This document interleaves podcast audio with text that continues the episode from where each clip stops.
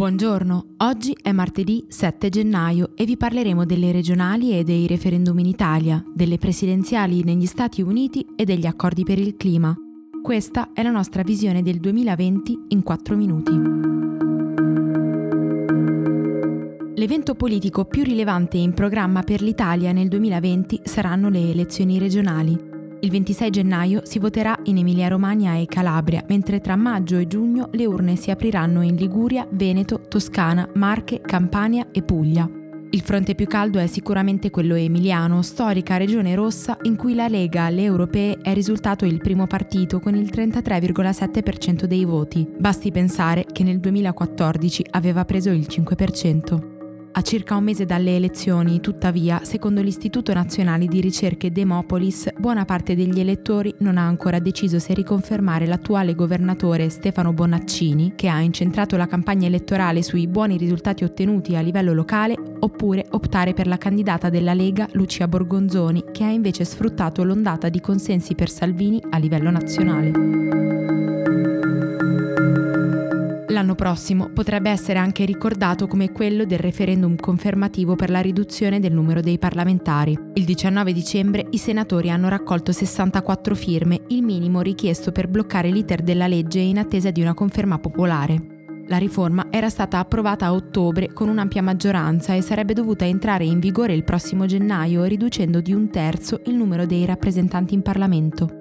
Questo referendum avrà una rilevanza significativa per due motivi. Da un lato offrirà ai parlamentari un incentivo ad anticipare le elezioni per far sì che gli italiani siano chiamati ad eleggere l'attuale numero di rappresentanti. Dall'altro perché potrebbe generare un ingorgo istituzionale. Il 15 gennaio, infatti, la Corte è chiamata a decidere sull'ammissibilità di un secondo referendum richiesto dalla Lega per la modifica della legge elettorale che introdurrebbe un sistema maggioritario puro. Se la Corte lo dovesse confermare, in primavera si terrebbero quindi due referendum, uno costituzionale senza quorum e uno abrogativo con quorum. Sarebbe la prima volta nella storia della Repubblica. Il 2 novembre 2020 si svolgeranno le 59esime elezioni presidenziali degli Stati Uniti. I cittadini dei singoli stati voteranno 538 grandi elettori che si riuniranno in collegio il successivo 14 dicembre per nominare presidente e vicepresidente, il cui mandato inizierà a gennaio 2021. Il candidato del Partito Repubblicano è stato già annunciato, sarà Donald Trump in cerca del suo secondo mandato. I democratici invece inizieranno le primarie il prossimo 3 febbraio. Tra i più popolari dei 15 nomi in lizza, l'ex vicepresidente Joe Biden, lo stesso Biden che Trump avrebbe tentato di ostacolare nell'ambito della vicenda ucraina. Ci sono poi i senatori Elizabeth Warren e Bernie Sanders e l'imprenditore Michael Bloomberg, entrato in corsa a fine novembre. Prima del voto, Trump dovrà affrontare il delicato procedimento di impeachment in Senato, anche se per ora le accuse non lo hanno affatto indebolito. Secondo gli ultimi sondaggi, infatti, i suoi consensi sarebbero passati dal 39 al 45%. Le elezioni statunitensi decideranno poi certamente anche il futuro ruolo di Washington nella lotta al cambiamento climatico messo in discussione dall'attuale presidente.